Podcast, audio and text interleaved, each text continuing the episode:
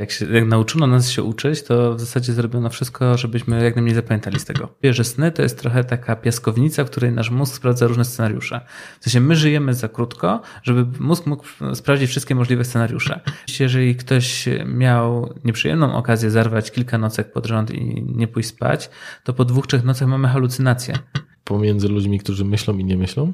Nie ma wielkiej różnicy w zużyciu energii w świecie, więc za kilka lat będziemy mieli sytuację, gdzie liczba osób które, starszych, która jest chora na choroby neurodegeneratywne i sobie nie radzi w świecie, jest tak samo wysoka liczba tych dzieciaków i młodzieży, których nie przystosowaliśmy do życia w tym świecie. To jest tak, że jeżeli mamy mm, jakąś pasję, to my tak długo będziemy ją pielęgnować, dopóki nie będzie nam zbyt trudno pójść kawałek dalej. Podcast charyzmatyczny. Psychologia w codziennym życiu. Prowadzi psycholog Dawid Straszak. Dzień dobry, dobry wieczór. Moim i Państwa gościem jest Marcin Stopa. Cześć Marcin. Cześć. Socjolog, ale mocno z, związany z psychologią. Człowiek, który pokazuje, jak odkryć moc neuronauki w biznesie, ale też w życiu codziennym. Twórca newslettera Neuroefektywnie, jednego chyba z najbardziej pasjonujących i interesujących, jakie mam przyjemność czytać. E, z tego względu, że no, przedstawiasz naukę w taki bardzo przystępny sposób. Hmm. Ja trochę nazywam cię, jak e, ludzie pytają, e, kim jesteś, takim polskim Hubermanem. A, dziękuję, bardzo mi miło. Chciałem dzisiaj z Tobą porozmawiać na kilka różnych tematów. Właśnie o tym, jak wykorzystać tą neuronaukę w, w naszej codzienności. Trochę, żebyśmy porozmawiali o tym, jak się uczyć, jak zapamiętywać, jak się nie przemęczyć. E, to może właśnie zacznijmy od takiego od tej neuronauki, czym, czym ona w ogóle jest. Dla ludzi, którzy by się nigdy jeszcze wcześniej z nią nie spotkali, to jak, jak byś próbował to wytłumaczyć? Neuronauka to jest ogólnie nauka mózgu, o tym jak funkcjonuje, co się tam dzieje w środku. E, mówi się, że neuronauka to jest nauka mózgu o sobie samym, mhm. E, więc rzeczywiście ona nam pozwala zrozumieć, jak zachodzą wszystkie procesy, które nasz mózg przetwarza. Czy to związane z uwagą, czy to związane z tym, w jaki sposób funkcjonujemy na co w jaki sposób zapamiętujemy rzeczy, w jaki sposób my się zachowujemy i dlaczego. Także daje bardzo, głębokie, e, bardzo głęboki wgląd w to, jak my na co dzień funkcjonujemy i dlaczego tak się dzieje, a nie inaczej. Dzięki temu, jeśli to zrozumiemy, no to możemy dużo rzeczy zmieniać, chociażby w naszym zachowaniu, w tym jak funkcjonujemy, jak się uczymy i robić to dużo bardziej efektywnie. No właśnie, bo wy e, przenosicie te rozwiązania do, do biznesu i do, no, można powiedzieć, że do, do codzienności. Czyli jest duże zapotrzebowanie na to. Tak, tak. W sensie to, co my się dowiedzieliśmy o tym, o mózgu, o tym, jak funkcjonuje w ostatnich 20 latach ogólnie, jeżeli chodzi o naukę, rzuciło nowe światło na wiele dziedzin. Mm, tylko problem jest taki, że granica wejścia w to jest bardzo wysoka. W sensie, żeby przeczytać te badania, zrozumieć te badania, przełożyć te badania na praktyczne aspekty, to jest bardzo daleka droga. A my chcemy w tym pomagać, bo widzimy w tym olbrzymi potencjał tego, żeby zmieniać takie nawet i codzienne życie, ale też zmieniać biznes bardzo mocno. Mhm. Dobra. No to pozmieniajmy trochę tych żyć. E, chciałem podpytać o kwestię związaną z nauką, bo e, ja powiem o swojej perspektywie. Jak się uczyłem, to uczyłem się w nie tak wydajny sposób, jak yy, chyba dużo czasu po prostu marnowałem. To znaczy, otwierałem książkę i próbowałem zapamiętać wszystko, E, to byłem tą osobą, która starała się podkreślać ważne rzeczy i potem się okazało, że wszystko jest podkreślone, bo wszystko wydaje się ważne. A jak e, patrząc z perspektywy neuronaukowej, jak, jak się uczyć, żeby to robić skutecznie i dobrze? De facto to jak my się uczymy tak kulturowo, w sensie jak, się, jak nauczono nas się uczyć, to w zasadzie zrobiono wszystko, żebyśmy jak najmniej zapamiętali z tego. Więc... Czyli moje podejrzenia są słuszne. Że tak, tak. Chociażby sama nauka, to na studiach wiele osób się uczy na ostatnią chwilę. To jest najgorsze, co można zrobić, bo w ten sposób bardzo mało zapamiętamy. Albo zarywamy noc, żeby się nie uczyć, a to sabotuje wszystko, czego się nauczyliśmy. Bo jeżeli my nie mhm. pójdziemy spać, informacje się nie utrwalą, więc następny dzień, jak otworzymy oczy, no to lądujemy z małą liczbą informacji, które pamiętaliśmy. Mm, neuronauka dalej bada proces, w jakim my przed, dokładnie te informacje przetwarzamy, zapamiętujemy, utrwalamy. Na ten moment wiemy, że są takie cztery filary, które muszą się wydarzyć i na które trzeba zwracać uwagę przy efektywnej nauce. Pierwszy to jest uwaga, dlatego że ona stanowi wrota do wszystkiego, co trafia do mózgu. Więc pierwszym zawsze tym krokiem jest e, ukierunkowanie uwagi na daną rzecz, którą chcemy się nauczyć. Musimy być w pełni skupieni na tym. Mm, druga rzecz. No to Czyli żeby nie mieć tego iPhone'a w ręce i z powiadomieniami. Chyba, że uczymy się powiadomień na pamięć, to tak. To, to, tak. Ale ogólnie to, co przykuwa naszą uwagę, to to jest to, co trafia do naszej głowy, więc ma szansę na to, żeby być zapisanym. Jeżeli się na czymś nie skupimy, tylko po prostu przeczytamy, tak jak często ludzie czytają książkę, przeczytają stronę i nie wiedzą, co na tej stronie było, mhm. bo na chwilę się rozproszyli. Więc jeżeli my w ten sposób na przykład podchodzimy do nauki, no to nie jesteśmy w stanie tego efektywnie się nauczyć. Będziemy musieli czytać to po 10 razy, a i tak szansa na to, że to zapamiętamy jest względnie niska. Więc pierwszym zawsze krokiem jest ukierunkowanie tej uwagi i utrzymanie na danej rzeczy. I to też jest problematyczne, bo my nie jesteśmy w stanie utrzymać uwagi przez 45 minut czy przez półtorej godziny. E, tak jak e, przekonują nas studie. uniwersytety. Tak, to, to jest praktycznie niemożliwe. Znaczy, jest możliwe, ale nasza uwaga spada. I gdyby cały proces był projektowany z myślą o tym, że jeżeli mm, mamy jakieś zadanie, czy też słynne testy zegara prowadzone ponad 50 lat temu pokazały, że przecież gdy mamy zadanie i prowadzimy jakieś zadanie przez pierwsze pół godziny, to my jesteśmy najbardziej efektywni w ciągu pierwszych pięciu minut. Popełniamy najmniej błędów. Później po tym pół godziny liczba błędów wzrasta praktycznie trzykrotnie. Mhm. Kolejne, no kolejne pół godziny i kolejne, czyli już dochodzimy do tej ostatniej części, to to już jest e, olbrzymia różnica względem skupienia na samym początku. Dlatego powinniśmy w ogóle myśleć o tym, jak my się uczymy, jak to zrobić tak, żeby sobie podzielić to w ten sposób, żeby wykorzystać te okienka uwagi, żeby móc maksymalnie ją skupić, bo jeżeli my się wykładamy na samym początku na tym, żeby utrzymać uwagę, to cała reszta, co robimy, jest dużo, przyniesie dużo gorsze efekty niż byśmy chcieli. Czyli jaki jest optymalny czas, w którym my moglibyśmy się skupić? Ile możemy podejrzewać, że, że będziemy w stanie być skupieni na, na danej czynności, na, na czymś, co, czym się zajmujemy? Powiedziałbym, że to zależy. Mhm. Jeżeli zadanie jest dla nas monotonne, nużące i niezbyt ciekawe, no to tak naprawdę pierwsze 5 minut, 15 minut to jest taki czas, kiedy my utrzymujemy uwagę i ona jest fajnie jeszcze utrzymana. Później ona zaczyna już drastycznie spadać. Natomiast jeżeli robimy coś, co nas ciekawi, pasjonuje, to zmienia postać rzeczy. Dlatego, że my często doświadczamy wręcz dysocjacji, że nie wiemy, co się działo dookoła i nagle nam upłynęło 6 godzin, a my cały czas byliśmy tylko na tym skupieni. Jesteśmy w stanie utrzymać tą uwagę przez bardzo, bardzo, bardzo długi okres czasu. Ale wtedy mówimy o czymś, co nas skupia, na przykład pasje nasze jeśli robimy coś, co jest naszym hobby, co sprawia, że my się bardzo tym interesujemy, to nasza uwaga całkowicie inaczej jest kierunkowana. Więc to bardzo mocno zależy od sytuacji i tego, co dokładnie robimy. W przypadku zadań monotonnych, czy czegoś, co nie do końca chcemy robić, ale na przykład musimy się nauczyć, no to to jest bardzo małe okienko uwagowe. Jeżeli chodzi o rzeczy związane z pasją, no to to jest sytuacja taka, że możemy tutaj bardzo długi okres czasu trzymać tą uwagę. E, I teraz jest jeden mały trik, który potrafi zmienić wszystko, czyli mhm. sprawić, że to, co dla nas jest nużące, powinno być dla nas ciekawe. No i to jest tak naprawdę bardzo prosta rzecz. No. Zmieńmy to, co jest nudne, to, co nas nie interesuje, w to, co jest dla nas ciekawe. Bo jeżeli coś jest ciekawe, to mózg się domaga tego, żeby poznać odpowiedź na dane pytanie. Bo zaczynamy o czymś myśleć, dowiadujemy się początku, ok, ale co jest dalej? I on cały czas będzie chciał się dowiedzieć dalej, co jest dalej, co jest dalej, więc ta uwaga będzie naturalnie kierowana. Więc jeżeli my jesteśmy w stanie zmienić tą sytuację w ten sposób, że coś nas zainteresuje, że sami się zastanawiamy, co tam dalej jest, no to jesteśmy w stanie dużo lepiej utrzymać tą uwagę. Mhm, czyli takie trochę stopniowanie sobie takiej ciekawości w tym, co, co, co dalej. Tak, w tym, żeby. To właśnie przejdziemy do tej drugiego filaru, czyli aktywne zaangażowanie. Jeżeli tylko nie chodzi o to, żeby robić pajacyki i skakać, mhm. bo to nam totalnie nic nie da, chyba że później podczas odpamiętywania też robimy pajacyki, no to powiedzmy, że jakiś efekt będzie, ale chodzi o aktywne zaangażowanie umysłowe. Czyli nasz mózg działa na zasadzie tworzenia hipotezy tego, co się zaraz wydarzy, czyli działa na zasadzie przewidywania przyszłości, bo to nam zapewnia przetrwanie. E, jeżeli mózg się myli w oszacowaniu tego, co się może wydarzyć, to znaczy, że nas naraża na zagrożenie, bo źle oszacowaliśmy sytuację. E, więc to jest kwestia dla mózgu przetrwania. I teraz, jeżeli my mówimy o aktywnym zaangażowaniu, to mówimy o tym, że mózg stara się oszacować, co się zaraz wydarzy. Na podstawie informacji, które teraz zebrał, myśli, OK, skoro teraz jest światło czerwone, to znaczy, że za chwilę pojawi się zielone. Im dłużej czekamy, tym nasz mózg myśli, że to już jest bliżej. Gorzej jak światła są zepsute i czekamy już od pół godziny. Więc za każdym razem mózg zastanawia się, co się za chwilę wydarzy. I to jest świetna sprawa. Jeżeli jesteśmy tego świadomi, to możemy to wykorzystać. I z nauką jest właśnie tak, że jeżeli my wiemy, że nasz mózg działa na zasadzie tworzenia hipotez, zastanawiania się nad czymś, to nagle się okaże, że jeżeli my jesteśmy w stanie cały czas się zadawać sobie pytania, zastanawiać się co dalej, co, e, jaka jest odpowiedź na to pytanie, czy też w ogóle stawiać przed sobą jakieś pytania, jakieś wyzwania, e, budować tą lukę informacyjną między tym, co wiemy, a tym, co możemy się dowiedzieć, jeszcze sprawiać, że dowiedzenie się tego nie jest zbyt trudne, to, to sprawia, że nasza ciekawość jest cały czas rozbudzana, my cały czas e, myślimy o tym i mózg cały czas się stroi, a on w ten sposób strojąc się de facto się uczy.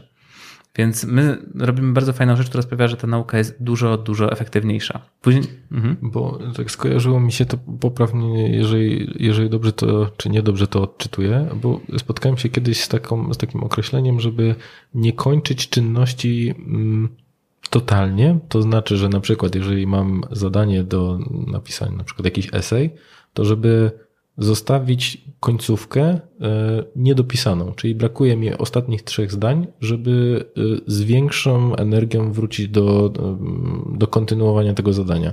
Czyli żeby przerwać w takim momencie niedomknięcia. Dobrze, mhm. czy to się w ten sposób tutaj można połączyć? Może, ale to już bardzo zależy, dlatego że okay. jeżeli ta sytuacja będzie w nas budzała frustrację, czyli... Właśnie nie chodzi o frustrację, tylko ja, wiesz, bo mhm. mówię o takim, może też wytłumaczę, co, co, co dokładnie, no, załóżmy, że piszesz mhm. jakiś skomplikowany artykuł. Mhm.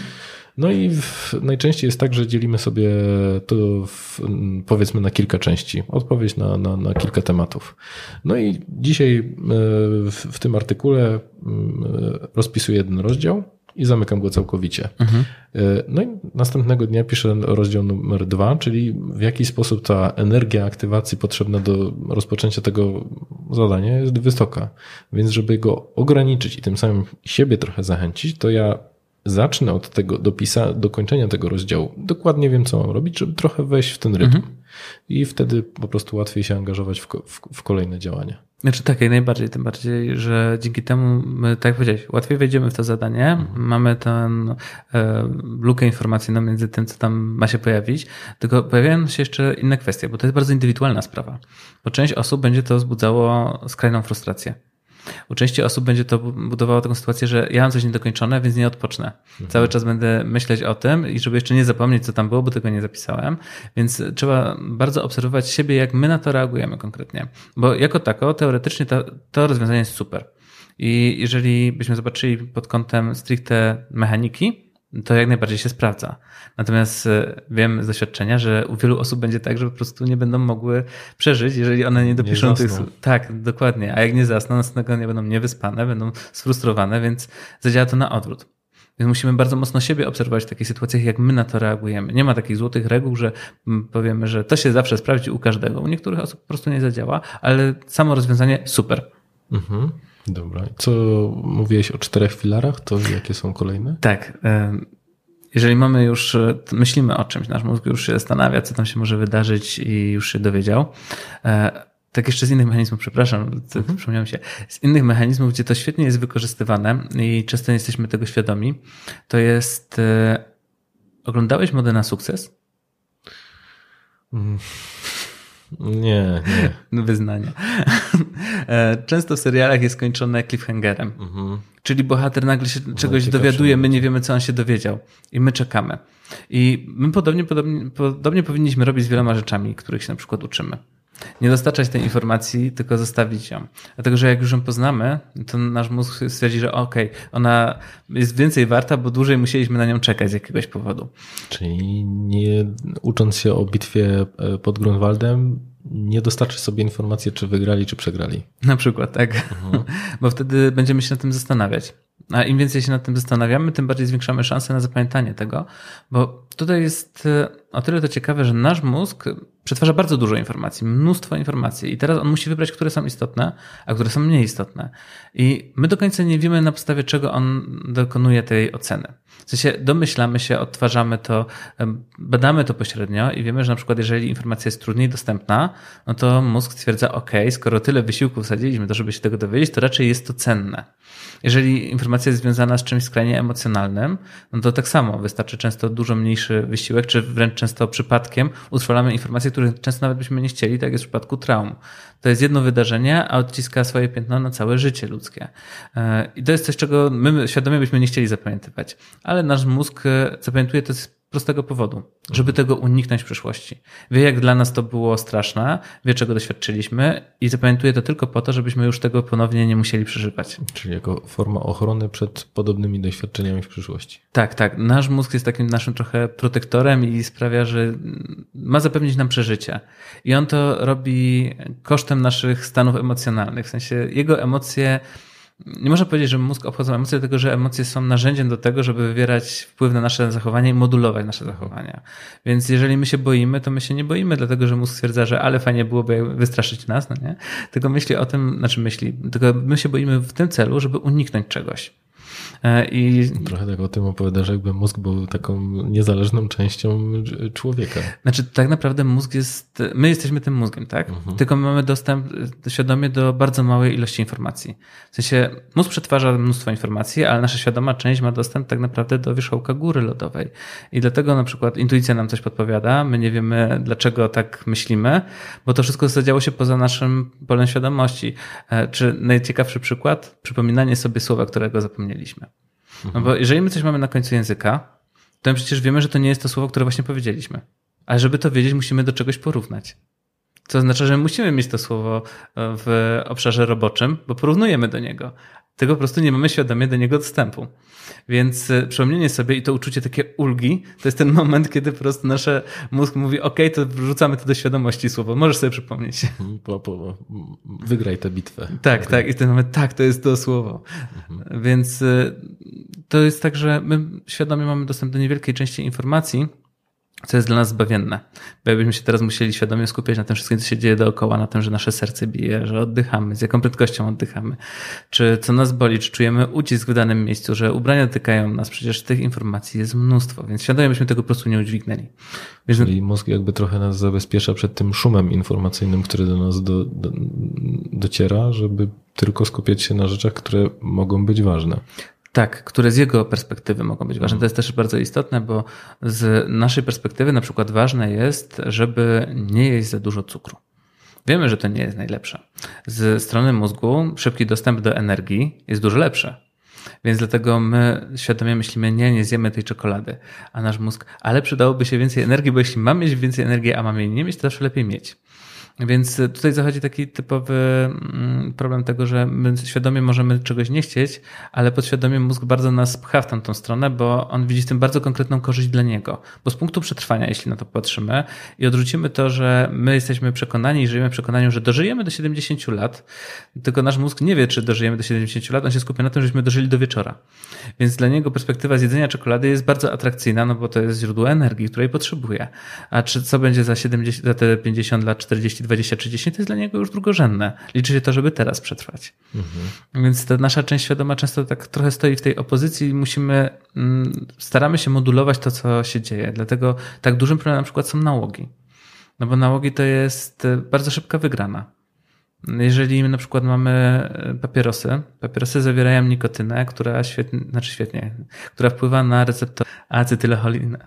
Acetylocholiny. Acetylocholinowe, okay. tak. Mhm która wpływa na receptory, znaczy papierosy zawierają nikotynę, a nikotyna wpływa na receptory nikotynoacetylocholinowe, co sprawia, że my się odprężamy. Więc y, dla mózgu to jest super. I to podrażni, znaczy powoduje wyrzut dopaminy w, w takim przypadku? Tak, między innymi. W sensie nasz mózg nas nagradza za to, że zrobiliśmy coś, co dla organizmu wydaje się w tym momencie w porządku. Mhm. E, dlatego używki wszelkie, które nas na przykład mm, oszumiają, czyli my nie jesteśmy do końca świadomi, co się dzieje w momencie na przykład, gdy mierzymy się życiowo z czymś trudnym, naszego mózgu są wygraną. No bo sprawiają, że my się nie czujemy źle. Więc... Czyli palę papierosa, żeby trochę mi zaszumiało w głowie, w sytuacji stresowej, żeby w jakiś sposób się wyluzować w niej. Tak, między innymi, bo wtedy mm, po pierwsze jest uwolnienie napięcia związanego z nałogiem, więc samo to, że palimy sprawia, że my później odczuwamy ulgę. Więc to trochę tak jakbyśmy nosili kamień w bucie i wyjmowali go raz na jakiś czas po to, żeby się poczuć lepiej. Mhm. Więc to jest bardzo paradoksalne, gdy na to patrzymy w ten sposób. Ale niestety to dla mózgu bardzo dobrze działa bo nasz mózg potrzebuje tych momentów, żeby, jeżeli szuka jakiegoś rozwiązania, no to najprostsze rozwiązania dla niego są najskuteczniejsze. Więc dlatego niestety my się tak łatwo uzależniamy od różnych rzeczy. I to nie mówimy tylko o papierosach, nikotynie, alkoholu, używkach. Mówimy tak samo o social media, które tak samo dostarczają nam bardzo szybkich zwycięstw. Zbieranie lajków, wyświetleń, czy chociażby oglądanie śmiesznych kotów sprawia nam przyjemność. Więc nasz mózg szuka takich szybkich zwycięstw, to, co nie zawsze jest w perspektywie długoterminowej dla nas korzystne. I wtedy ta nasza świadoma część musi w pewien sposób próbować to uregulować. Ale to jest trudne, bo tak jak już powiedzieliśmy, nie mamy dostępu nawet do wszystkich informacji. No właśnie, tak jak opowiadasz, to czuję, jakby ten mózg był takim, yy, taką szalupą ratunkową, która ci mówi, dobra, do, dotrwasz do tego wieczora, działamy tak, jakby światła już od jutra miało nie być. I jakbyśmy byli w takim obowiązku i takiej walce, żeby mówić, nie, nie, nie, to spróbujmy na to spojrzeć długo, długoterminowo, na to wszystko. E, jakby trochę ta, ten mózg nie, nie zaktualizował się do obecnych czasów. Mm, może się nie zaktualizował pod tym kątem, rzeczywiście dużo szybciej się zmienia nasze otoczenie niż my. Mhm. To zdecydowanie. Natomiast też to jest kwestia tego, jak on funkcjonuje na poziomie chociażby pamięci. Mhm. Bo mamy kilka rodzajów tej pamięci i my doskonale pamiętamy, co się dzisiaj wydarzyło. Doskonale pamiętamy, co się wydarzyło przed chwilą. Zwłaszcza jeśli byliśmy na tym skupieni, no to już w ogóle. Ale tak jak rozmawialiśmy jeszcze przed rozpoczęciem nagrywania, że nie pamiętamy tego, co jedliśmy na śniadanie kilka dni temu, ale dzisiaj to w porządku. E, my jak idziemy spać, to dzieje się ta świetna rzecz, czyli konsolidujemy te wszystkie informacje. Czyli mózg sobie odtwarza nasz dzień, e, czyli tą aktywność neuronów z całego dnia wiele razy, kilkadziesiąt razy w bardzo przyspieszonym tempie i wybiera, co utrwalamy, a co jest nam niepotrzebne? Jak coś nam jest niepotrzebne, no to przepada w otchłaniach niepamięci i nie wiemy, co jedliśmy trzy lata temu na śniadanie, obiad i kolację. Po prostu tego nie pamiętamy, nie mamy tej informacji. Ona nie została w żaden sposób utrwalona. Natomiast pamiętamy, co zjedliśmy dzisiaj, dopóki pójdziemy spać. Jeżeli to było zwykłe śniadanie, niczym się nie wyróżniało, mózg nie natknął się na błąd przewidywania, czyli że przewidział, że na przykład zjedliśmy to, co codziennie jemy, ale tym razem na przykład się zatruliśmy, no to dla mózgu to jest informacja, że trzeba to zapamiętać, bo to było dla nas zagrożenie. Stało się coś, czego nie przewidzieliśmy. Jeżeli nic się nie wydarzyło innego, no to zapomnimy. Jeżeli coś się wydarzyło innego podczas e, tej czynności, jak śniadanie, no wtedy zapamiętamy. Ale to się stanie dopiero, jak pójdziemy spać. Czyli ten sen to jest trochę takie uporządkowanie i powiedzenie to ważne, tego nie zapamiętuj, to było istotne. Takie trochę przyjrzenie się z perspektywy temu, co się wydarzyło i powiedzenie to ważne, to nieważne. Mniej więcej tak. My wtedy jesteśmy trochę wyłączani przez nasz mózg, bo nasza część świadoma sobie odpływa. Czasem mamy te przebłyski, czasem nam się coś przyśni. E, też ostatnio ciekawe, ciekawe badania natrafiłem dotyczące snów. E, część, badaczów, część badaczy sugeruje, że sny to jest trochę taka piaskownica, w której nasz mózg sprawdza różne scenariusze. W sensie my żyjemy za krótko, żeby mózg mógł sprawdzić wszystkie możliwe scenariusze. Więc wykorzystuje sen do tego, żeby zaangażować trochę tą część świadomą do tego, żeby przetestować różne scenariusze i zobaczyć, co się może wydarzyć, żeby móc lepiej się przygotować na to. Mm, inne teorie, które też są mi bliższe, mówią o tym, że to są po prostu przypadkowe wyładowania, które akurat trafią do świadomości, która akurat je wyłapie i próbuje jakoś połączyć to. I czasem wyjdzie z tego żelatami, a czasem wyjdzie z tego koszmar. Mhm. Zależy jaka akurat aktywność była tak mocna, że aż tam trafiła. Więc sny też są bardzo ciekawym konceptem, jeżeli chodzi o to, co się dzieje w nocy, ale ogólnie nasz mózg w nocy rzeczywiście uporządkowuje, zapisuje, resetuje i wchodzi następny dzień rano. Dobra, w, trochę odpłynęliśmy od tematu nauki, więc może jakby dokończmy to. Y, to jakie są dwa pozostałe filary? Właśnie te. Właśnie te. Tak, Czyli... dlatego, że trze trzeci filar to jest informacja zwrotna o błędach. Mhm. Czyli żebyśmy się czegoś nauczyli, musimy wiedzieć, czy robimy to dobrze, czy robimy to źle. Jeżeli e, robimy to dobrze, to przeważnie nie ma sensu tego jakoś specjalnie nadpisywać. Jeżeli to jest czynność, którą wykonujemy codziennie i robimy to zawsze dobrze, no to mózg nie będzie się codziennie tego uczył. Nabierzemy wprawy, co najwyżej motorycznej na przykład. Jeżeli zrobiliśmy coś źle, to następuje ten e, sytuacja, kiedy mamy do czynienia z błędem. Jeżeli mamy błąd, no to mózg musi zmienić swoje proporcje przewidywania, więc wtedy zachodzi ten proces nauki. E, I dlatego ta informacja zwrotna jest tak istotna, bo ona sprawia, że my się możemy dużo szybciej czegoś nauczyć, albo zajmie nam dużo więcej czasu, żeby dojść do tego, że jednak coś robiliśmy źle. Czyli trochę taki nauczyciel, który powie, czy to dobrze zrozumieliśmy, albo sprawdzamy, czy, czy dobrze policzyliśmy zadanie z matematyki. Tak, i teraz jest jedna kluczowa rzecz, bo my możemy mieć sam wynik równania, czyli możemy zobaczyć, że coś zadziałało albo nie zadziałało. I to już jest bardzo cenna informacja. Natomiast jest jeszcze jedna informacja, która sprawia, że możemy dużo, dużo szybciej się czegoś nauczyć.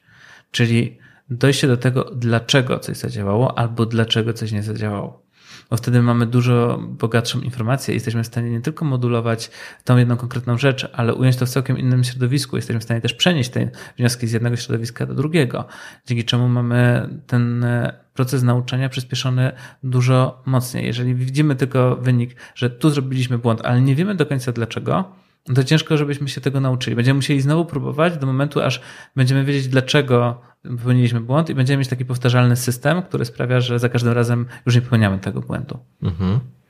Dobra. I czwarty filar? Sen. Czyli wyspanie się. Wyspanie się. Jeżeli my się nie wyśpimy, to nie zapiszą się te informacje. Sen jest dla nas tak kluczowy, że mówi się o tym, że bez wody jesteśmy w stanie umrzeć po tam kilku dniach, czy kilkunastu, bez jedzenia tam po kilkudziesięciu, ale rzadko się mówi, że bez snu jesteśmy w stanie dużo szybciej umrzeć. Mhm. E, I rzeczywiście, jeżeli ktoś miał nieprzyjemną okazję zarwać kilka nocek pod rząd i nie pójść spać, to po dwóch, trzech nocach mamy halucynacje. Krótki przerywnik. Jeżeli szukasz szkolenia dla swojej firmy, to mogę pomóc. Po pierwsze, zespołom, ucząc ich skuteczniejszej komunikacji i współpracy oraz jak zadbać o swój dobrostan psychiczny. Po drugie, liderom, ucząc ich w jaki sposób współpracować z osobami, które doświadczają problemów natury psychicznej, które są w ich zespołach oraz jak prowadzić trudne rozmowy. Jeżeli to jest coś, co Cię interesuje, napisz do mnie na LinkedIn albo poprzez e-mail kontakt małpa dawidstraszak.pl. Dzięki i wracamy do podcastu. Jesteśmy w gorszym stanie, niż żebyśmy wzięli jakieś narkotyki, a mówimy o tym, że po prostu nie poszliśmy spać. Jesteśmy wykończeni, nasz organizm jest zrujnowany tego dnia, znaczy te, przez te trzy dni na przykład, czy cztery i ma to olbrzymie konsekwencje. Tak samo dla naszej psychiki.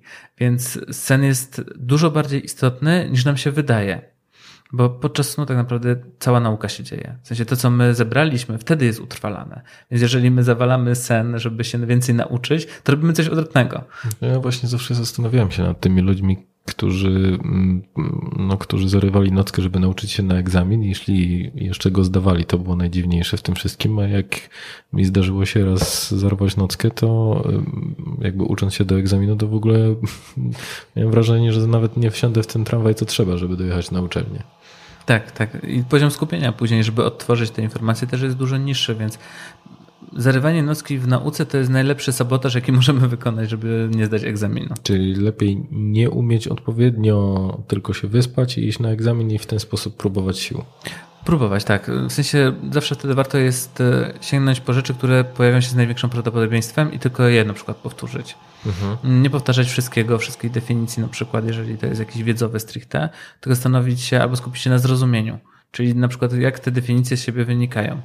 Bo często jest tak, że my nie potrzebujemy znać definicji słowo w słowo, ale potrzebujemy mieć to zrozumienie, dlaczego tak się dzieje i często możemy odtworzyć ją nie z, semantycznie z tych słów, które zapamiętaliśmy, ale przez mm, pryzmat logiczny, czyli dlaczego akurat ten sposób się zadziało. I to nam daje fajniejszą rzecz e, w nauce, bo wtedy mamy dużo głębsze zrozumienie całego tematu. Spójrz, jak to wszystko, o czym opowiadasz, jest w sumie proste, a z drugiej strony, jak bardzo taki typowy sposób nauki, taki szkolny czy uniwersytecki, odbiega od tego, o czym, e, o czym mówisz, że najczęściej jest to związane po prostu z takim to jest slajd, proszę się go nauczyć na pamięć, będzie z tego egzamin. A z czego będzie dokładnie ten egzamin? No, ze wszystkiego, co było powiedziane.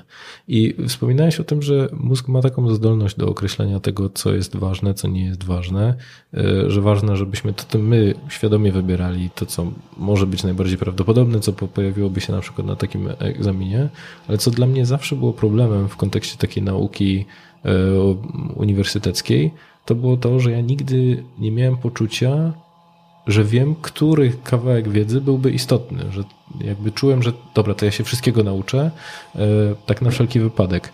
A okazuje się, że no to nie jest najrozsądniejszy, mm, najrozsądniejszy sposób, no bo się okazuje potem, że większość tych rzeczy jest nieprzydatna. Tak, tak, to bardzo często się zdarza. Ja pamiętam jeszcze z czasów studenckich, to było już ponad dekady temu, mieliśmy taki przedmiot, który trwał dwa lata. Jeden przedmiot. To mhm. były cztery semestry, to się nazywało e, teraz już nawet nie pamiętam nazwy, pamiętam wszystko, co było, ale nie nazwy, bo ona była najmniej istotna. E, Historia myśli społecznej i socjologicznej. O, mhm. tak się to nazywało i rzeczywiście to był przegląd całej historii związanej z filozofią, socjologią, od filozofów jońskich do współczesnych. I tam było bardzo ciekawe, bo wykładowca nie wymagał obecności na zajęciach. Dużo osób z tego korzystało. E, ja lubiłem chodzić na te zajęcia, bo on niesamowicie ciekawie opowiadał. Miał niesamowite rozumienie tego, co, skąd się co wzięło. I to, co było ciekawe, to chodząc na te zajęcia, rozumiałem, dlaczego ten filozof tak mówił i na czym on bazował. Bo to wszystko wynikało z siebie.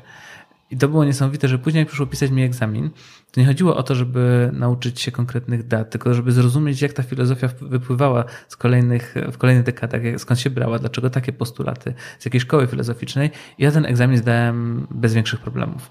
A wszyscy inni, którzy nie chodzili na te zajęcia i musieli uczyć się tych faktów historycznych, mieli ogromny problem z podejściem do tego egzaminu i w ogóle zaliczeniem tego przedmiotu. Czyli zrozumiałeś dlaczego, a nie co? Tak, tak, bo jeśli zrozumiemy dlaczego, to już później to, co się pojawia tak trochę naturalnie. Ono już wynika samo z siebie i też mamy całkiem inne reprezentacje w umyśle, bo rozumiejąc dany proces, rozumiejąc co z czego wynika, czyli potrafiąc lepiej określić to prawdopodobieństwo, aktywujemy dużo większą sieć neuronów w mózgu niż jeżeli po prostu mamy suchy fakt, który z, nam, z niczym innym się nie łączy.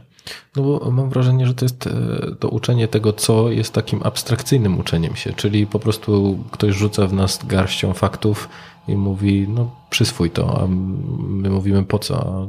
Nie pytaj, tylko się ucz. Tak, tak. To jest najgorsze, co można zrobić. Tutaj jakby ktoś nam dał losowe słowa do zapamiętania i kazał to zapamiętać, a co innego, jeśli zapamiętamy e, na przykład hasło czy refren w piosence. Refren w piosence jest świetnym przykładem, bo jest często emocjonujący, dobrze nam się kojarzy. Mhm. On często nawet nie ma sensu, ale już jest całkowicie inny kontekst. Mhm. A jeżeli byśmy dostali suche słowa, które są niezwiązane ze sobą, mielibyśmy problem, żeby je zapamiętać. Czy chociażby numer konta, który ma 16 cyfr i musimy go zapamiętać. Jest dużo trudniej zapamiętać niż 16 16 cyfr, które jest związane z czymś dla nas ważnym. Mhm. Nie wiem, czy słyszałeś to powiedzenie, że jeżeli coś nie ma sensu, co można byłoby powiedzieć, to to wyśpiewaj. W sumie coś w tym jest. To jest dobry przykład, bo my świetnie zapamiętujemy słowa piosenek. E, I pamiętamy ich mnóstwo. Jakby spisać wszystkie słowa piosenek, które pamiętamy, to powstałaby z tego olbrzymia księga. Ale jak przychodzi się nauczyć procedurę w firmie nową, to już wygląda to trochę inaczej właśnie rozmawiając właśnie z HR-owcami na jednym ze spotkań mówiłem o tym, że może w takim razie trzeba zacząć śpiewać nowe procedury w firmie i to by pomogło. I to nie jest wcale takie nierozsądne z tego względu, że y, pamiętam, że jak jeszcze pracowałem za barem, to miałem znajomego, który nie był w stanie się nauczyć y, receptur drinków i po prostu sobie je śpiewał. Y, I to mu pomagało, żeby w jakiś sposób wiedzieć, co, kiedy, w jakich ilościach ze sobą połączyć. Tak, tak, to angażuje, nie dość, że angażujemy dodatkowe zmysły, to jeszcze sprawiamy, że łączymy to z pozostałymi rzeczami, które znamy. A im większą tą sieć stworzymy, tym łatwiej nam przywołać jest tą informację. Mamy jakby więcej dróg dojścia do tego jednego miejsca, do którego chcemy dotrzeć. Mhm. No dobra, to mamy już wiedzę, a mam takie dziwne pytanie, to jak stać się ekspertem? Czyli jak tą wiedzę wykorzystywać, żeby i kumulować, żeby znać się na rzeczach tak jak nikt inny? Przede wszystkim, zwłaszcza wydaje mi się teraz, bo mam wrażenie, że dużo się zmienia w rozumieniu tego, co oznacza być ekspertem przez e, chociażby narzędzia, które się pojawiają. Bo dawniej często mówiono, że bycie ekspertem to jest zebranie jak największej liczby informacji w danym temacie i bycie taką chodzącą Wikipedią. Mhm. Teraz już chyba nie będziemy mówić, że chodzącą Wikipedią, tylko chodzącym czatem GPT. E, ale rzeczywiście wydawało się, że jeżeli ktoś potrafi odpowiedzieć na każde pytanie w danym temacie, to już znaczy, że jest ekspertem. Trochę zmieniło to podejście też trochę na amerykańskich uniwersytetach, gdzie oni mówili, OK, ale to nie chodzi o to, żeby umieć tą, przywołać samą informację, ale jakoś ją wykorzystać, żeby coś z nią później zrobić. I to trochę zmieniło sposób, w jaki my ostatnio zaczęliśmy myśleć o ekspertach. I teraz, kiedy mamy ten chat GPT, który jest w stanie nam rzeczywiście przywołać dowolną informację, wytłumaczyć tą informację, to się okazuje, że chyba znowu musimy trochę pomyśleć nad tym, kto jest tym ekspertem i jak my to rozumiemy. Bo wydaje się e, teraz, że ekspertem jest ta osoba, która potrafi coś z tym zrobić, potrafi szybko przetworzyć te informacje, szybciej czasem niż czat, i potrafi znaleźć rozwiązania, które nie są najbardziej prawdopodobne z perspektywy takiej ogólnej, ilościowej. Bo to, co robi czat GPT, no to szuka najbardziej prawdopodobnych rozwiązań. Mhm. I z naszej perspektywy super, bo mózg robi teoretycznie to samo ale ChatGPT ma bardzo ograniczoną liczbę wskaźników, na których bazuje. Mózg ma ich na ten moment jeszcze przynajmniej o wiele więcej. Jeżeli dołożymy do tego całe doświadczenie, które ktoś zbierał konkretnie w tym temacie, no to wychodzi, że super, bo może bardzo szybko znaleźć rozwiązanie, które nie jest oczywiste, ale jest dużo skuteczniejsze, dużo efektywniejsze niż pozostałe. Więc jeżeli chodzi o to, kto jest teraz ekspertem, to myślę, że to jest osoba, która potrafi wykorzystać wiedzę i sprawić, że ona jest użyteczna, ale przez pryzmat też tego, jak ją przetworzyć.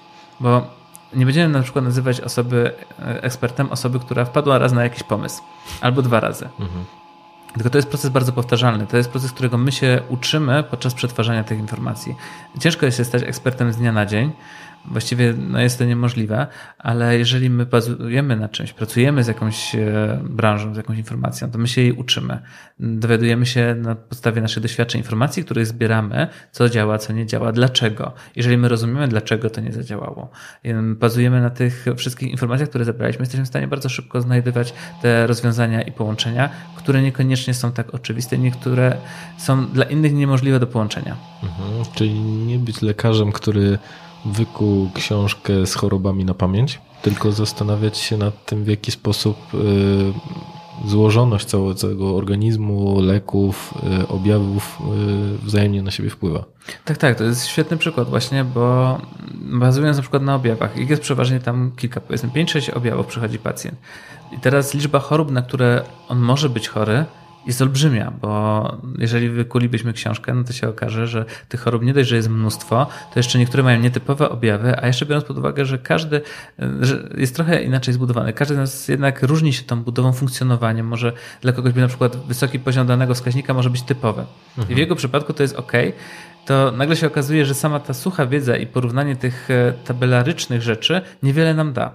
Ale jeżeli my zrozumiemy na przykład, że wysoki wskaźnik wątrobowy niekoniecznie bierze się dlatego, że coś się dzieje w wątrobie, ale może coś się dzieje na przykład nie wiem, z naczyniami krwionośnymi, no to to buduje już całkiem inny poziom zaangażowania w zrozumienie tego, co się tam stanie i dlaczego to może się, dlaczego to się mogło wydarzyć i co, w czym są korzenie tego wszystkiego. Zwłaszcza, że jeszcze w kontekście takiej tej lekarskości, to mam wrażenie, że to, co kiedyś e, należało do obowiązków, czyli odczytanie wyników, powiedzenie jest dobrze, jest źle, teraz już ludzie są w stanie przez internet brać na siebie. Więc ta eksperckość trochę się zmienia i mówią, dobrze, ale oni mówią, no to, to dlaczego, co zrobić i jak to wpływa jeszcze w jakimś szerszym kontekście. Tak, tak. Tym bardziej, że mam wrażenie, że w przyszłości czeka nas jednak to, że sztuczna inteligencja będzie w stanie trafniej przeszukać bazę chorób. Już i, tak jest. Widziałem porównania, że, że lekarze przegrywają. Tak, ale lekarz będzie nam potrzebny dalej, dlatego że on jest tym łącznikiem. Bo to jest coś bardzo trudnego, skomplikowanego, czego my nie rozumiemy.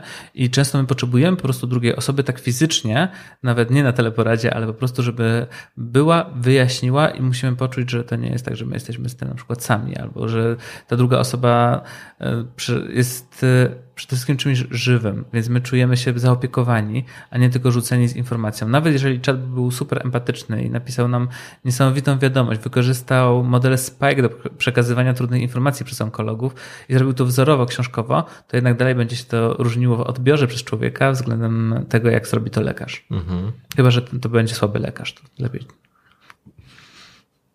To, co jeszcze byś radził dla ludzi, którzy no, chcą, chcą się rozwijać w, w swojej dziedzinie, żeby zadbali właśnie o tę eksperckość?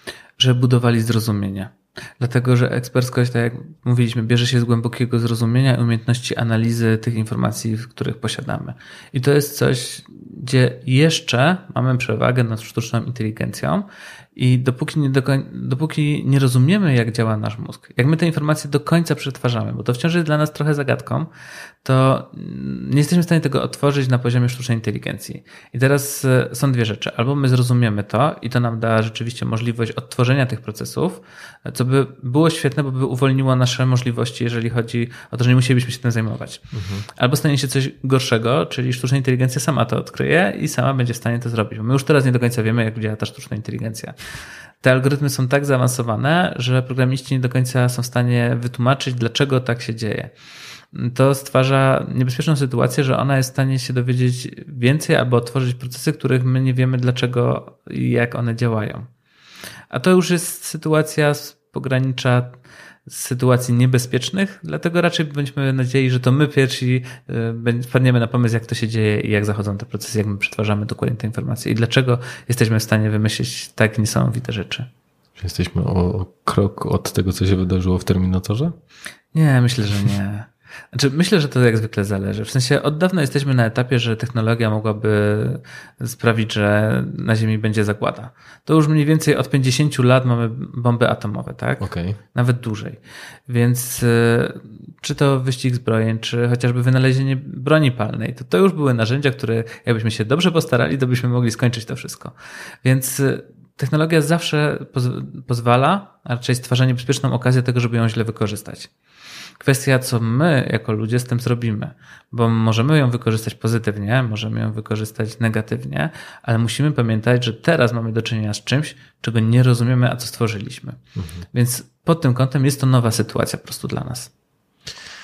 Chciałem jeszcze wrócić do kontekstu e, tego, jak, jak rozmawialiśmy na temat nauki, wspomniałeś o, kierowaniu swoją uwagą. I jeżeli miałbyś e, wskazać, jak zadbać o to, żeby, żeby umieć się skupić, bo Mam wrażenie, że to jest chyba jeden z najczęstszych problemów, które ja słyszę w gabinecie psychologicznym, że ciężko mi się skupić, ciężko mi jest utrzymać uwagę, ciągle mam tego smartfona w ręce, ciągle coś przeglądam, że nawet jak oglądam serial, to i tak sprawdzam, co na Instagramie się dzieje, że mam wrażenie, że ciągle gdzieś jestem, nic nie robię, a jednak jestem zmęczony pod koniec dnia.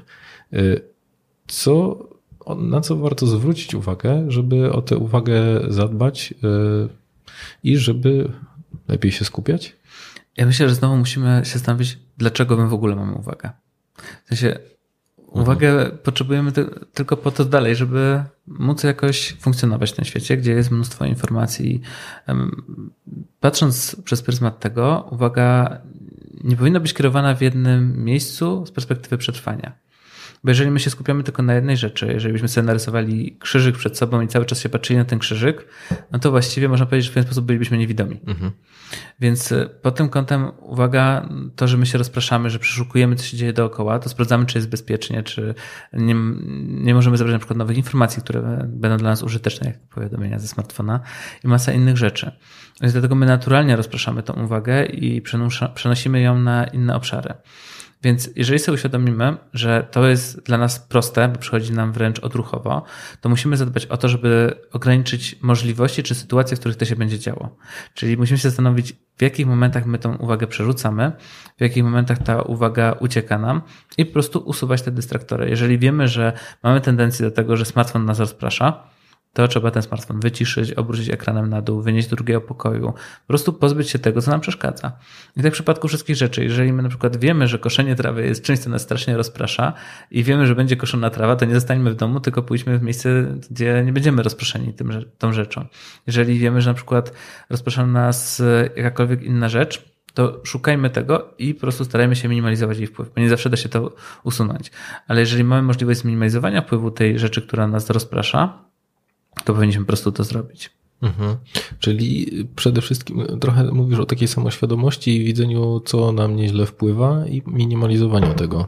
To, też skojarzyło mi się z, e, z taką historią, jak e, mieszkałem w akademiku i tam były takie poko pokoje nauki, to się nazywało. Były dwa. 900 pokojów.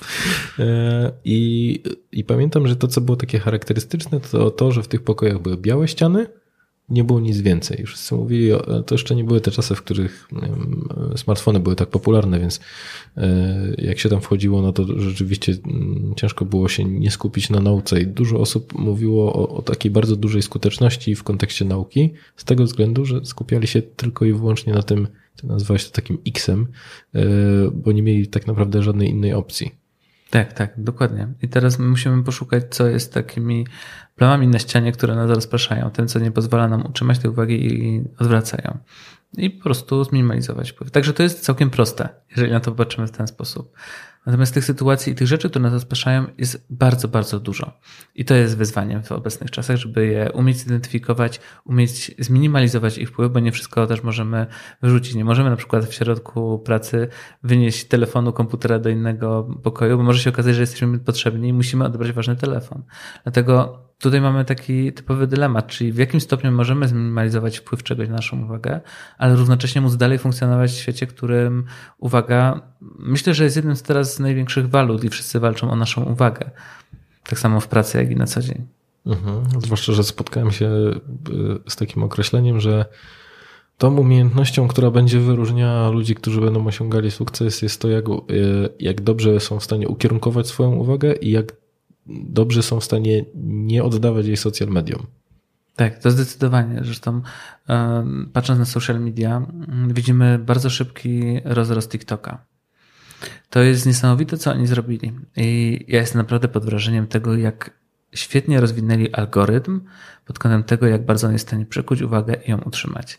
To jest naprawdę niesamowite i nawet chyba nie chcę wiedzieć, co oni zrobili, żeby to opracować. Może już sami nie wiedzą, tak jak Może już sami nie wiedzą, ale rzeczywiście tam jest tak, że jeżeli się wchodzi w to social media, to myślę, że teraz chyba TikTok jest takim narzędziem, które najszybciej sprawia, że użytkownik przeżywa taką dysocjację. Nie wie, co się dzieje dookoła, skupia się tylko na tym i cały czas przewija. Zresztą tam cały ten algorytm, który dopasowuje te treści, działa niesamowicie celnie. Ja sam nie jestem użytkownikiem TikToka, pomimo, że nawet tworzę treści na TikToka, ale mając świadomość, jak on działa, wolę nawet nie stwarzać okazji do tego, żeby on mnie tam wciągnął. Przyznam Czyli dealer nie bierze. Tak, ale przyznam się, że raz naprawdę dałem się wciągnąć, tak że nie zdążyłem przełączyć, bo jak wchodzi się na TikToka, włącza się, włącza się ta główna strona. I zostawiłem tylko dosłownie tą uwagę na 5 sekund. I to był koniec. Ja po prostu przepadłem na chyba 15-20 minut. I jak e, na koniec sobie zdałem sprawę, co się właśnie wydarzyło, jak e, bardzo dałem się w to wciągnąć. Najgorsze jest to, że ja nie pamiętam nawet, co ja oglądałem.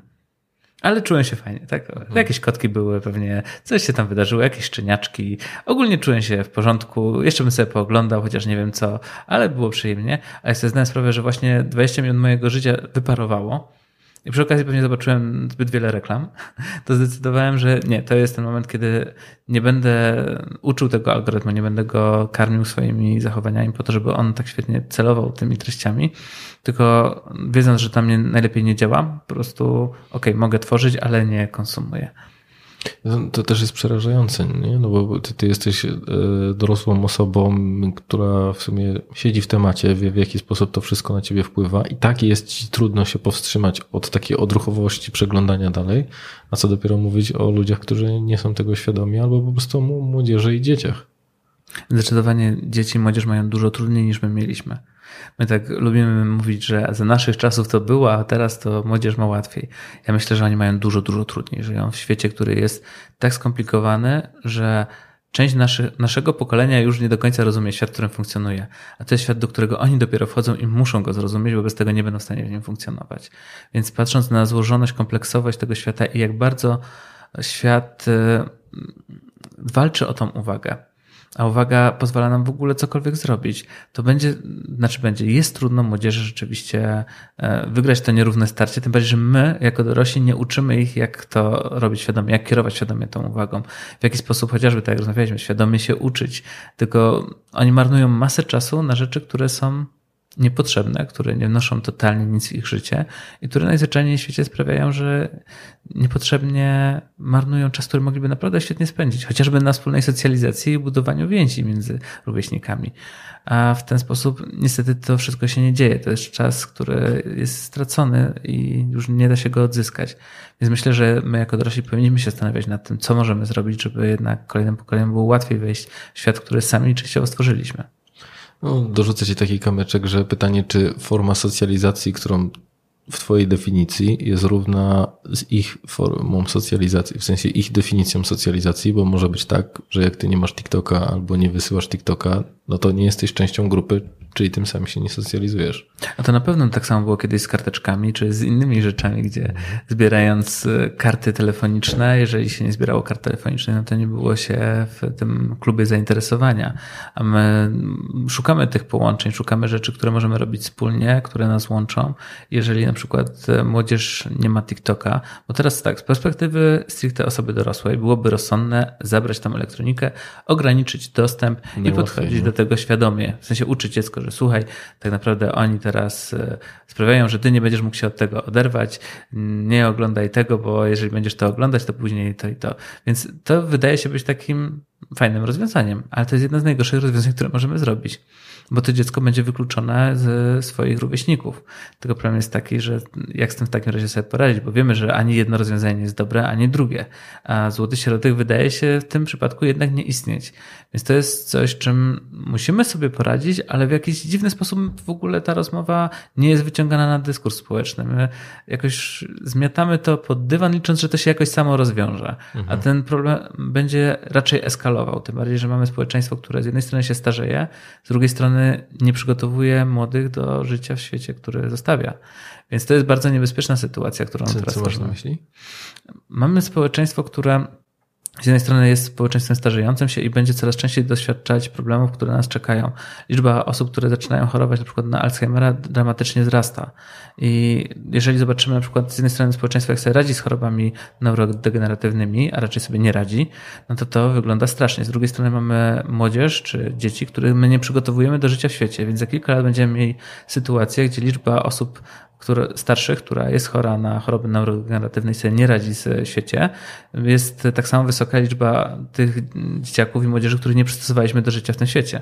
Czyli będzie dużo starych, schorowanych ludzi, którymi będą, będzie wymagało się, żeby zajmowało się dzieci albo młodzi dorośli, którzy nie będą wiedzieli totalnie, jak to robić.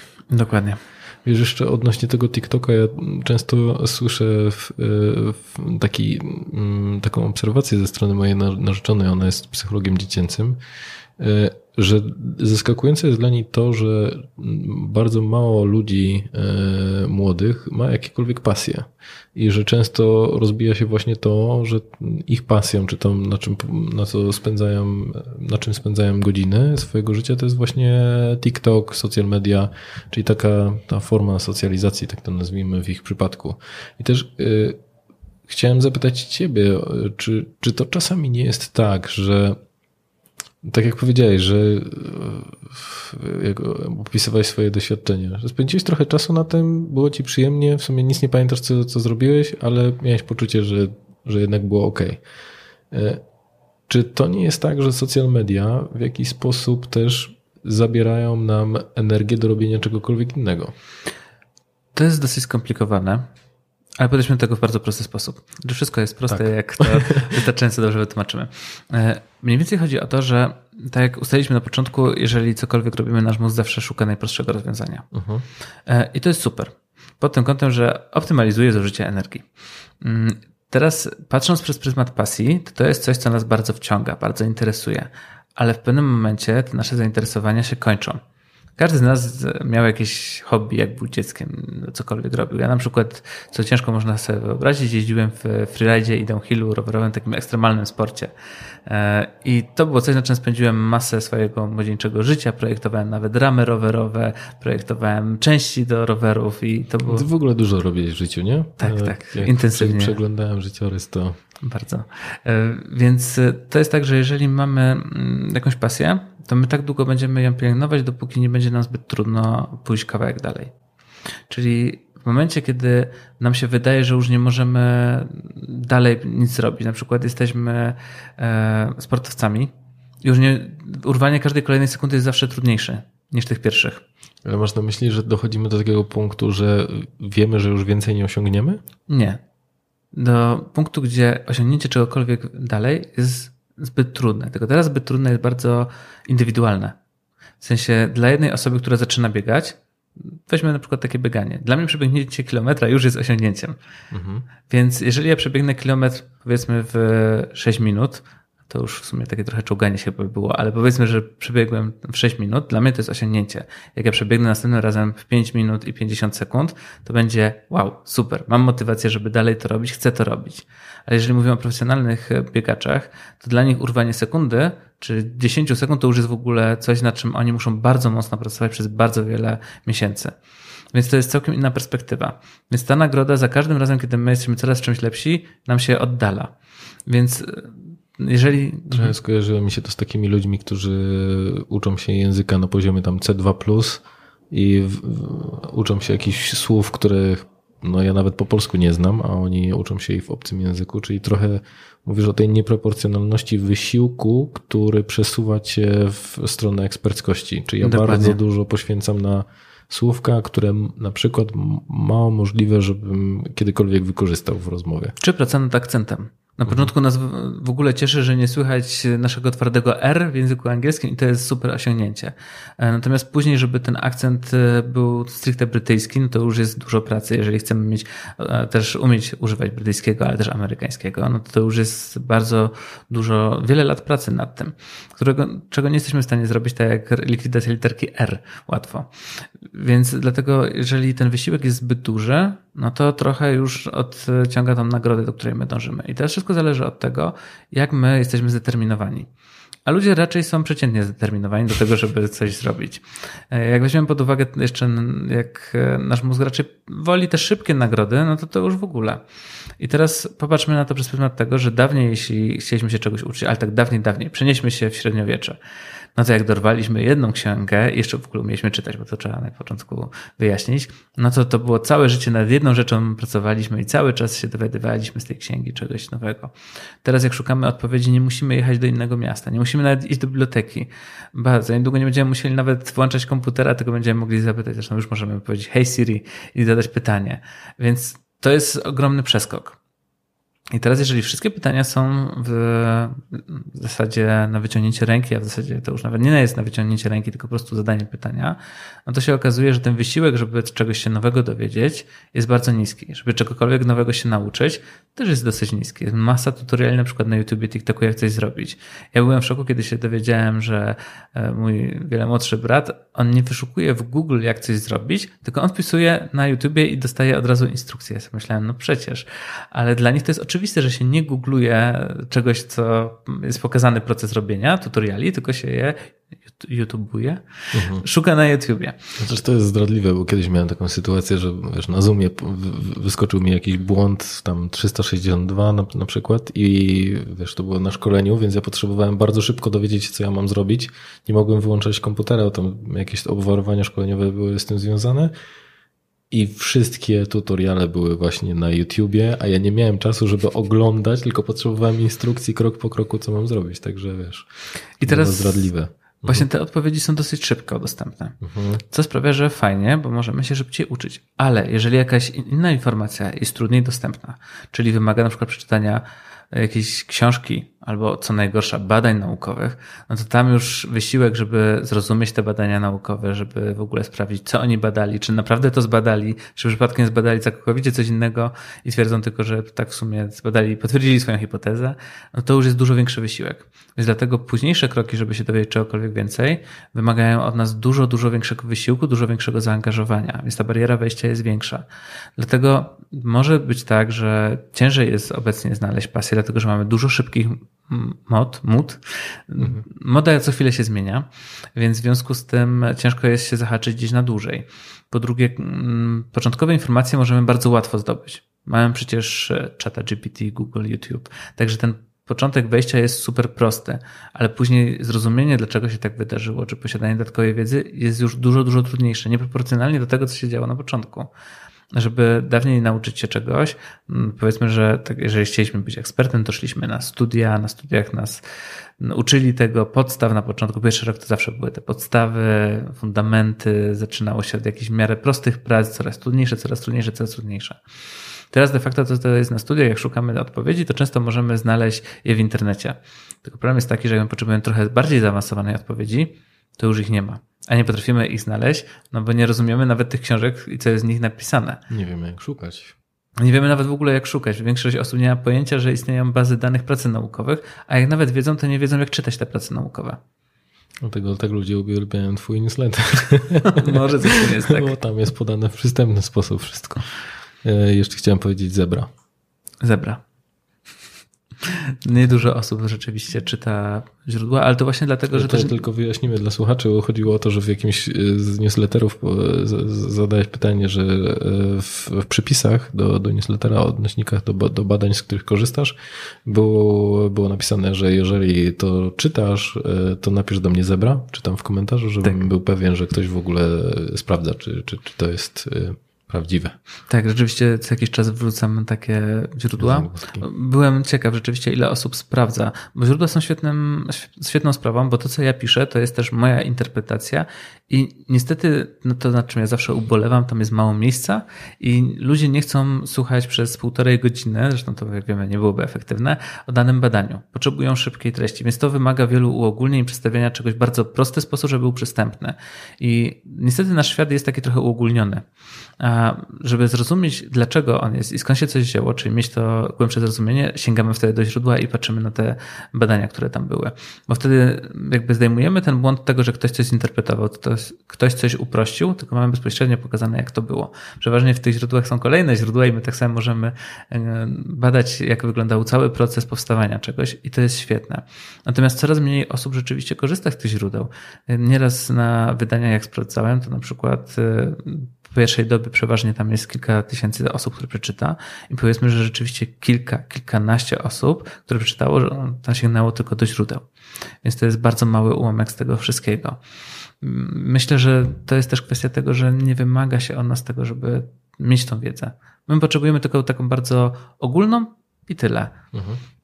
I mało osób teraz ma takie poczucie głodu wiedzy, żeby dowiedzieć się jeszcze więcej, e, sprawdzić skąd to się wzięło. Ta postawa wydaje mi się, że jest coraz rzadsza, bo ten dostęp do informacji, o którym właśnie mówiliśmy, jest coraz łatwiejszy. A dyskutują z tobą? Bardzo rzadko.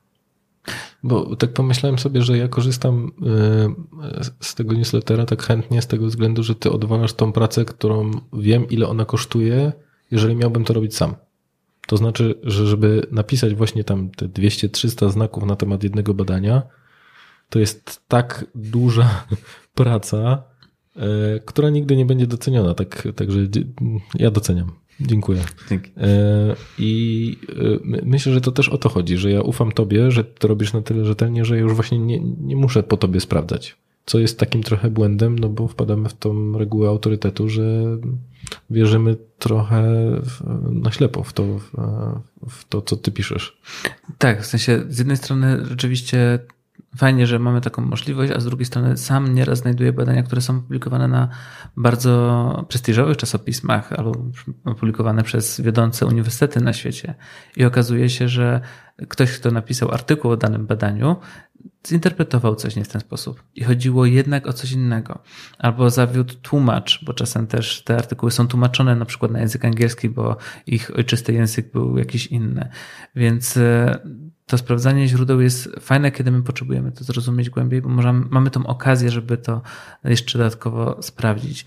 I w tym momencie, kiedy będziemy się mierzyć za niedługo z e, jeszcze większym wyzwaniem dotyczącym fake newsów i tym, czy coś jest prawdą, czy coś nie jest prawdą, że sztuczna inteligencja ma to do siebie, że podaje informacje, które nie są prawdziwe w ten sposób, że jesteśmy w stanie w nie uwierzyć, to takie podawanie źródeł tego, skąd my wzięliśmy tę informację, skąd ona wynika, e, głębsze zrozumienie tego może być kluczowe w następnych latach. Bo w ten sposób ja nie jestem nieomylny. To też jest w ogóle ważne. Ja pisząc tyle treści, na ten moment napisałem ponad 100 takich e, postów, artykułów. Podejrzewam, że być może coś gdzieś napisałem w ten sposób, że można to źle zinterpretować bo ja mogę przekazać Ci jakąś informację, zadbam o to, żeby ona była dla Ciebie zrozumiała, ale Ty masz inne doświadczenia związane z czymś. Zrozumiesz coś w inny sposób i już mamy to, że ta informacja została przekazana w błędny sposób, w sensie Ty ją inaczej zrozumiałeś. I dopiero to możliwość sięgnięcia do źródła pozwala jakby Tobie zweryfikować, czy rzeczywiście ja to miałem na myśli, a ja miałem na myśli to, co miał wcześniejszy autor na myśli. Mhm. Więc Czyli e, z drugiej strony też myślę, że e, no to jest taka naturalna rzecz, że ten brak krytyki tego, w jaki sposób my analizujemy pewne rzeczy, wiesz, w tobie jest taka e, ta żyłka badacza, który zakłada, że może się mylić i podchodzi sceptycznie i pewnie za jakiś czas mm, podchodząc do tych samych badań trochę też inaczej y, y, byś na nie spoglądał. Ale myślę, że to jest to, to krytyczne myślenie i takie trochę niedowierzanie, ten scepty, taki naukowy sceptycyzm to jest to, czego jest teraz y, bardzo mało i mam wrażenie, że to też jest związane z tym, o czym mówiłeś, że mamy bardzo wielką łatwość w tym, żeby sprawdzić daną informację, czyli na przykład, nie wiem, wiesz ile waży dzik? Około 230 kg? Dobra. No dobra, to załóżmy, że byś. A bizon? Około 480. Skąd wiesz takie rzeczy? To jest... A żyrafa? 360. A jak jest szczupak po angielsku? A, o, tu my masz, zapomniałem. Okej, dobra. Pike. Tak, właśnie. Łatwo zapamiętać. Szczupajk. Yy, dobra, więc ja, yy, no zaskoczyłeś mnie. E, dlaczego pytam? Bo wiesz, chciałem sprowokować taką sytuację, że pewnej rzeczy nie będziesz wiedział i dowiedzenie się jej to jest wyciągnięcie telefonu, przeklikanie i ta pierwsza informacja często jest wystarczająca do tego, żeby nie drążyć dalej. No i dokładnie wiesz, że może w przypadku szczupaka to e, mało prawdopodobne, że są jakieś inne angielsko, e, angielskie nazwy, ale na przykład jeżeli powiesz, na przykład jak jest problem po angielsku, to będą różne odmiany i zawsze ta pierwsza odpowiedź nie musi być tą satysfakcjonującą. Ale wysiłek poznawczy, który musielibyśmy włożyć w to, żeby dowiedzieć się dokładnie, no jest bardzo duży tutaj. Tak, z jednej strony fajnie, w sensie super, że mamy taki dostęp do informacji, z drugiej strony musimy myśleć o tym, jak dużym zagrożeniem to jest. Mhm. Bo ta powierzchowność jest e, fajna w konsumpcji, ale rodzi wiele niebezpieczeństw. Chciałem Cię jeszcze zapytać o, o to, czym Ty się zajmujesz e, biznesowo, bo pokazywałeś mi e, okulary eye trackingowe, przenośne EEG. Po co? Co z tym robicie? To trochę odnosi się do tego, o czym rozmawialiśmy przed chwilą, mhm. że wiemy, że my musimy zrozumieć, jak działa nasz mózg. I wiemy, że ten czas na zrozumienie mhm. tego jest dosyć ograniczony. Powinniśmy to raczej zrobić szybciej niż później. E, I to, co my robimy, to z jednej strony pomagamy wykorzystać to, co już wiemy. Bo to, co już wiemy, zmienia całkowicie sposób, w jaki my możemy funkcjonować i sprawi, że my nie będziemy marnować czasu, zasobów na rzeczy, które są niepotrzebne. E, z drugiej strony chcemy pchać cały czas do przodu te badania, dowiadywać się coraz więcej o tym, jak funkcjonuje mózg po to, żeby móc właśnie sprawiać, żeby nasze życie było łatwiejsze, przyjemniejsze, lepsze. A w perspektywie biznesowej to jest kwestia wdrażania ulepszeń, które potrafią zrobić olbrzymie efekty, a które są często dosyć prostymi ulepszeniami. No i co? Firmy was wynajmują i wy bierzecie pracowników, zakładacie im EEG i mówicie teraz pracuj? E, nie, tak nie robimy jeszcze. E, ale to dlatego, że wszystko zależy od tego, co chcemy osiągnąć. Wiemy natomiast, że dużym problemem będzie poziom skupienia i jego utrzymania u pracowników w następnych latach. O ile teraz możemy mówić, że to już się zaczyna, to w następnych latach czeka nas eksplozja tego. Z czego to teraz wynika? Właśnie chociażby z tego, że będą wchodzić coraz więcej mm, ludzi na rynek, którzy nie potrafią utrzymać uwagi. Nie byli tego nigdy uczeni, a raczej byli uczeni tego, żeby oddawać tą uwagę i jechać na takim trochę automacie. Mhm. Więc musimy nauczyć ich kontroli tego, co zrobić, żeby utrzymać świadomie tą uwagę na zadaniu, które robimy.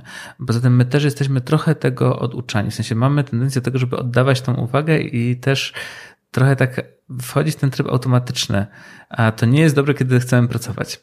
Musimy być wtedy świadomi tego, co robimy i świadomie przetwarzać te informacje.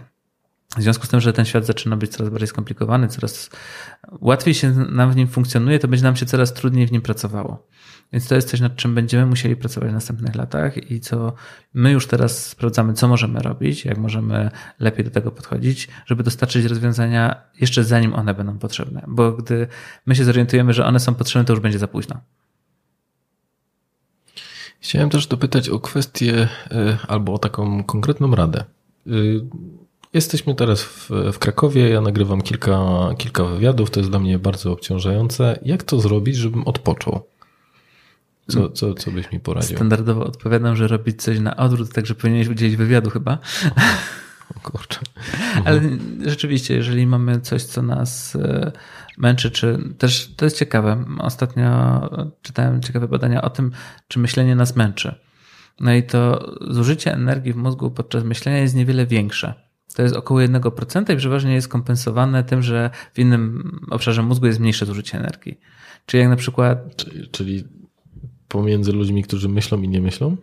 Nie ma wielkiej różnicy w zużyciu energii. W sensie to znaczy, że są ludzie, którzy nie myślą.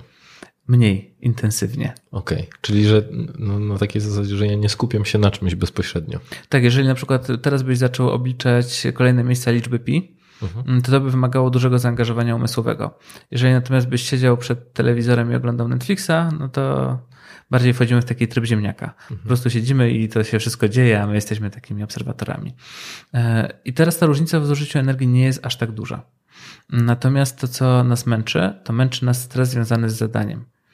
Czyli dużo bardziej nas stresuje to, że musimy się przygotować, musi się wydarzyć to, to, to i w takiej kolejności. Dużo rzeczy jest niewiadomych dla nas bo może się coś zmienić. Nasz mózg cały czas musi się zastanawiać i doskonalić ten model przewidywania tego, co się zaraz wydarzy. I to dla nas jest dużo bardziej obciążające. W ciągu dnia, kiedy jesteśmy w pracy, to nie jest kwestia, że my jesteśmy zmęczeni, bo tyle dzisiaj musieliśmy myśleć, tylko tyle rzeczy było dla nas na przykład niewiadomych, albo wiązało się z tym, że my się zastanawialiśmy, czy jesteśmy w stanie sobie poradzić dobrze w tej sytuacji. I to wszystko budzi napięcie, które gdy połączymy właśnie z tym, że musieliśmy utrzymać tą uwagę, a jak wiemy, ona nam łatwo odpływa, więc dla nas jest wyzwanie, żeby ją z powrotem wrzucić w to miejsce, gdzie chcemy, no to robi nam się taka trochę bomba, która sprawia, że jesteśmy zmęczeni. I teraz, żeby sobie później z tym poradzić, no to powinniśmy robić coś odwrotnego.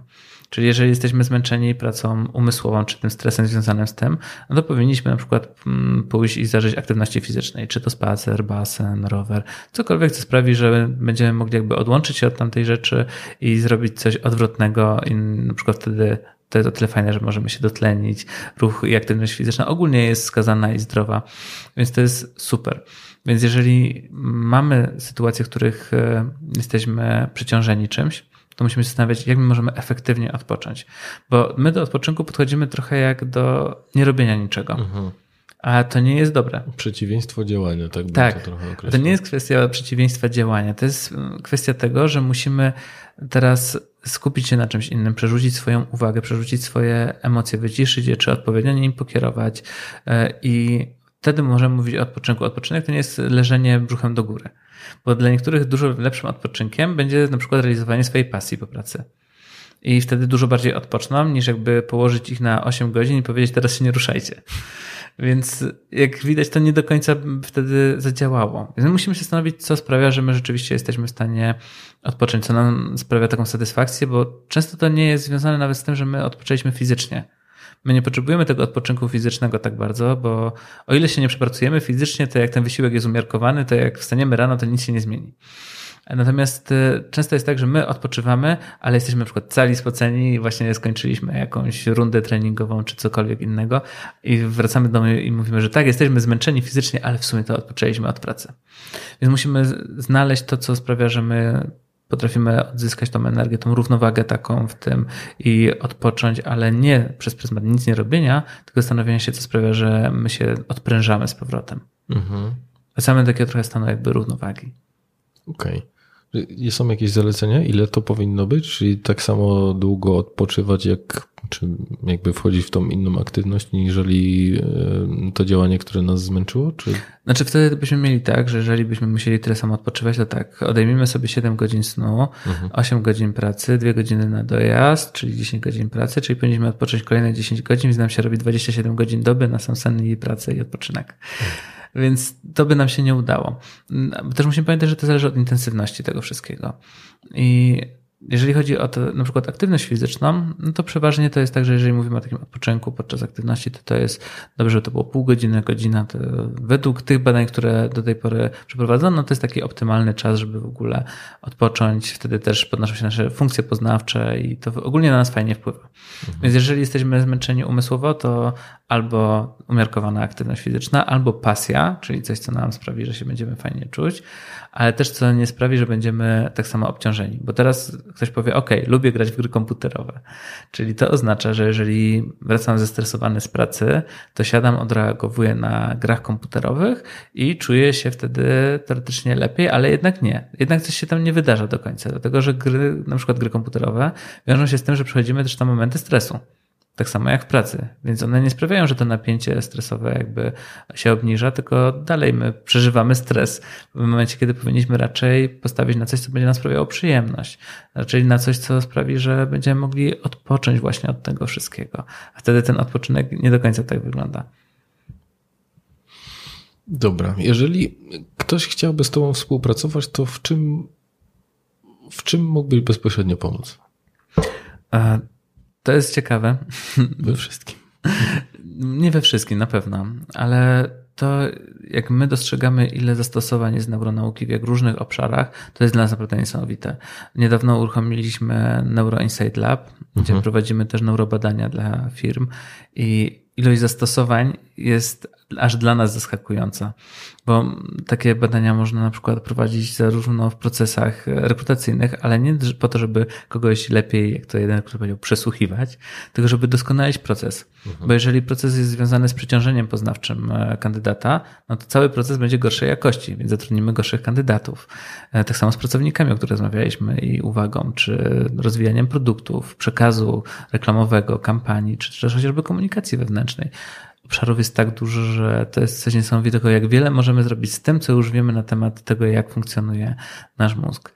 A drugą rzeczą, którą robimy, z której też jesteśmy bardzo dumni, to jest nasza platforma learningowa i to, jak wspomagamy w właśnie takim krótkim, efektywnym uczeniu w 5 minut dziennie. I o ile Teraz nie chcę robić żadnych reklam, bo to nie o to chodzi. To chciałbym zachęcić, żeby każdy zastanowił się, czy może rzeczywiście znaleźć ten czas codziennie, żeby się uczyć. Nie przez naszą platformę, to nie chodzi o to, żeby zdobywać klientów, chodzi o to, żeby rzeczywiście robić to codziennie. Bo jeżeli mamy nawyk nauki, to to zmienia wszystko. Jeżeli jesteśmy w stanie wykorzystać te okienka, które mamy w ciągu dnia, żeby się czegoś nowego dowiedzieć, nawet na początku z wykorzystaniem czata GPT i Google, to i tak jest super. Wtedy, jeżeli to robimy codziennie, wchodzimy w ten tryb codziennie. Na przykład wiele osób ma tak, nie wiem czy tak robi, że ja rano jak piję kawę, często otwieram sobie aplikację do newsów i sprawdzam, co się wydarzyło. I to jest coś, co często robimy.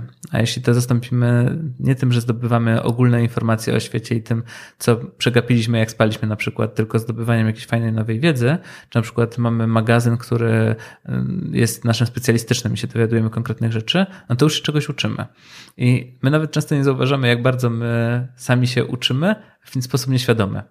I jeżeli zrozumiemy, jak dużo tych sytuacji jest, w których my się uczymy, czy też powiększamy swój poziom eksperckości, czytając chociażby teksty branżowe, sprawdzając, co się dzieje na świecie, to jeżeli my to robimy świadomie, kierujemy tym świadomie, to jesteśmy w stanie zwiększyć efektywność tego wszystkiego.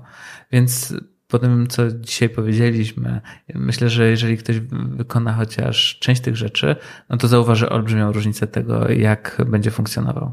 No dobra, bo powiedziałeś o, o takiej zachęcie do nauki, ale z drugiej strony przewrotnie zapytam, czy my podejmujemy własne decyzje? To ja przewrotnie odpowiem, zależy co znaczy własne. Mhm. Tak jak mówiliśmy dzisiaj, że czasem może się wydawać, że ten mózg trochę w takiej opozycji do nas stoi. E, jeszcze jak weźmiemy ten hipokamp, który pochodzi od konika morskiego i tym, że naszym zachowaniem steruje konik morski, a de facto dba w mózgu, no to to jest tak, że my, tak jak mówiliśmy o tej świadomości, mamy pewien, pewną wypadkową tego wszystkiego. Dostajemy te informacje, które mózg przetworzył, ale często nie wiemy, dlaczego akurat tak je przetworzył w ten sposób, co bazuje, że wolimy to, a nie lubimy tamtego. Nie jesteśmy świadomi nawet często swoich preferencji. Jeżeli zapytamy kogoś, czy woli Coca-Colę czy Pepsi, odpowie, że woli to, a nie to. Jak się zapytamy dlaczego, no to w sumie ciężko jest mu stwierdzić. Powie na przykład takie coś oczywistego, albo smak. No ale co w tym smaku jest takiego innego? A no i tutaj się robią schody. A badania pokazują, że często jest to kwestia nie smaku samego w sobie, bo ludzie go nie rozpoznają między sobą, tylko to jest kwestia brandingu i tego, że przywiązali się na przykład do marki. Więc y, czy podejmujemy własne decyzje? Raczej mało świadomie podejmujemy decyzje. W sensie, jeżeli mamy podjąć jakąś decyzję, to znowu, żeby ograniczyć zużycie energii, będziemy podejmować ją na automacie. I możemy tak na automacie całe życie przeżyć i nie podjąć tak naprawdę żadnej decyzji do końca świadomie, tylko brać to, co akurat w naszej głowie siedzi. A możemy też się zastanawiać, skąd ta decyzja, jak ona wpłynie na nasze życie, czy jest dla nas dobra, ale zauważ, że to jest niemożliwe dla każdej decyzji. Wiem i też wiesz, z jednej strony przewrotnie o to zapytałem, bo pamiętam, że pojawiła się ta kwestia e, właśnie w newsletterze i pisałeś o tym, a z drugiej strony ja patrzę na jakie efekty tej bezrefleksyjności, e, z jakimi mierzą się ludzie, którzy przychodzą właśnie do gabinetu i mówią, że ja nie wiem, czy ja przeżyłem swoje życie. Więc e, no, to szczególnie zachęcam do tego, żeby zadawać sobie te niełatwe pytania, o których teraz wspomniałeś. Tak, to też e, a propos właśnie, często jest przy dużych takich decyzjach życiowych. My je podejmujemy, ale nie wiemy, dlaczego nawet je podjęliśmy.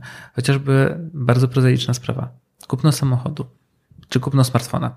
O ile teraz e, dużo młodych osób nie ma już e, samochodów, bo nie potrzebuje w dużych miastach, tak smartfon każdy chyba ma. No i wybierając ten smartfon, samochód, cokolwiek, co jest dla nas jakimś zakupem dosyć istotnym, my często kupujemy, bo tak czujemy. Ale jeżeli byśmy zapytali, ok, ale racjonalnie powiedz, dlaczego akurat ten wybór jest lepszy od pozostałych, to my będziemy udawać, że umiemy na to odpowiedzieć. Gdybyśmy mieli racjonalnie wybierać na przykład samochody, to bądźmy szczerzy, ale wybraliśmy to, które jest bezawaryjne, które najmniej spala i w sumie tutaj chyba jedna z takich marek japońskich by się tam wybiła, ale reszta marek, które się bardzo dobrze sprzedają, to jednak no jak mamy samochody, które jeżdżą ponad 140 na godzinę, to jest pytanie, po co, skoro można jeździć tylko do 140, tak? A kupujemy samochody, które jeżdżą 200-250. Nie osiągamy legalnie nigdy tych prędkości, nie powinniśmy osiągać tych prędkości nigdzie poza torem. Ja się zawsze zastanawiałem, dlaczego w ogóle są auta, które mogą tyle jeździć, skoro zawsze jest, czemu są produkowane? Logicznie to to, to jest nielogiczne. Nie? No technicznie tak. W sensie dajemy ludziom samochody osiągające prędkość, która jest zabroniona. Mhm. E, chyba, że jeżdżą na torze, ale wtedy na torze mogłyby się odblokować. Ale nie podawajmy takich pomysłów może dalej, żeby nie zbojkotowano nas. Mhm. Aczkolwiek rzeczywiście jest dużo takich rzeczy i wybierając na przykład sportowy samochód, to nie jest wybór logiczny mało logiczne jest kupowanie samochodu, który jest niewygodny często.